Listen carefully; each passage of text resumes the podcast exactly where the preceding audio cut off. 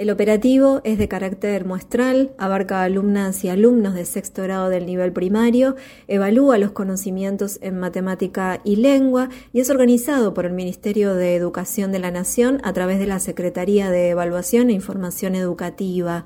Precisamente de su responsable, el licenciado Germán Lódola ofreció detalles a Radio Nacional sobre el alcance y la cantidad de escuelas que contempla. 4.200 escuelas de gestión pública y de gestión privada de las 24 jurisdicciones del país, más de 150.000 chicos y chicas de sexto grado de nivel primario están desarrollando las pruebas a aprender.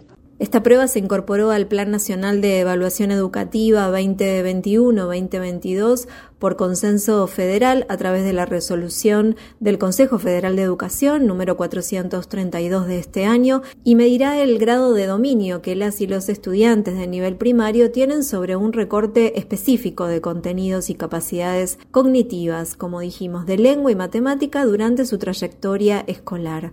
El secretario de Evaluación e Información Educativa nos explica las particularidades del operativo que se puso en marcha hoy. Las pruebas a aprender son pruebas censales que se toman por nivel primario y secundario cada dos años.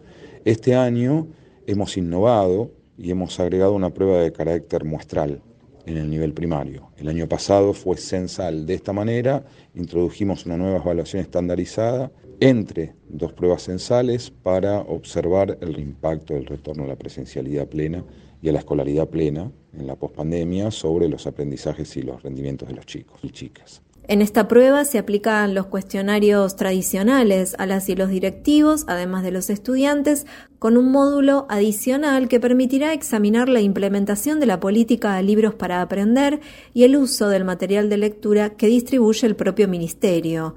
El objetivo también lo explica el licenciado Germán Lódola. De esta manera, la prueba Aprender muestral, junto con las Aprender censales y la plataforma de evaluación formativa que ha lanzado el Ministerio hace unas semanas, completan un esquema integral de evaluación cuyo objetivo es tener evidencia para mejorar los contenidos y mejorar los aprendizajes de todos los estudiantes y todas las estudiantes del país. Los resultados se publicarán a partir del inicio del ciclo lectivo 2023 y también estarán incluidos en el sistema integrado de consulta de datos e indicadores educativos que fue recientemente lanzado por el Ministerio de Educación. Contenidos y memoria histórica. Radio Nacional.